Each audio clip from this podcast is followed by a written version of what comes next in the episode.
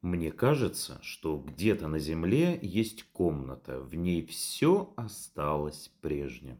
Все тот же зайчик в тонком хрустале, тюль на окне с узором очень нежным, на стенах коврики и скатерть на столе, салфеточкой накрыта радиола, и этот запах, он со мной во сне, так пахнуть может только матиола.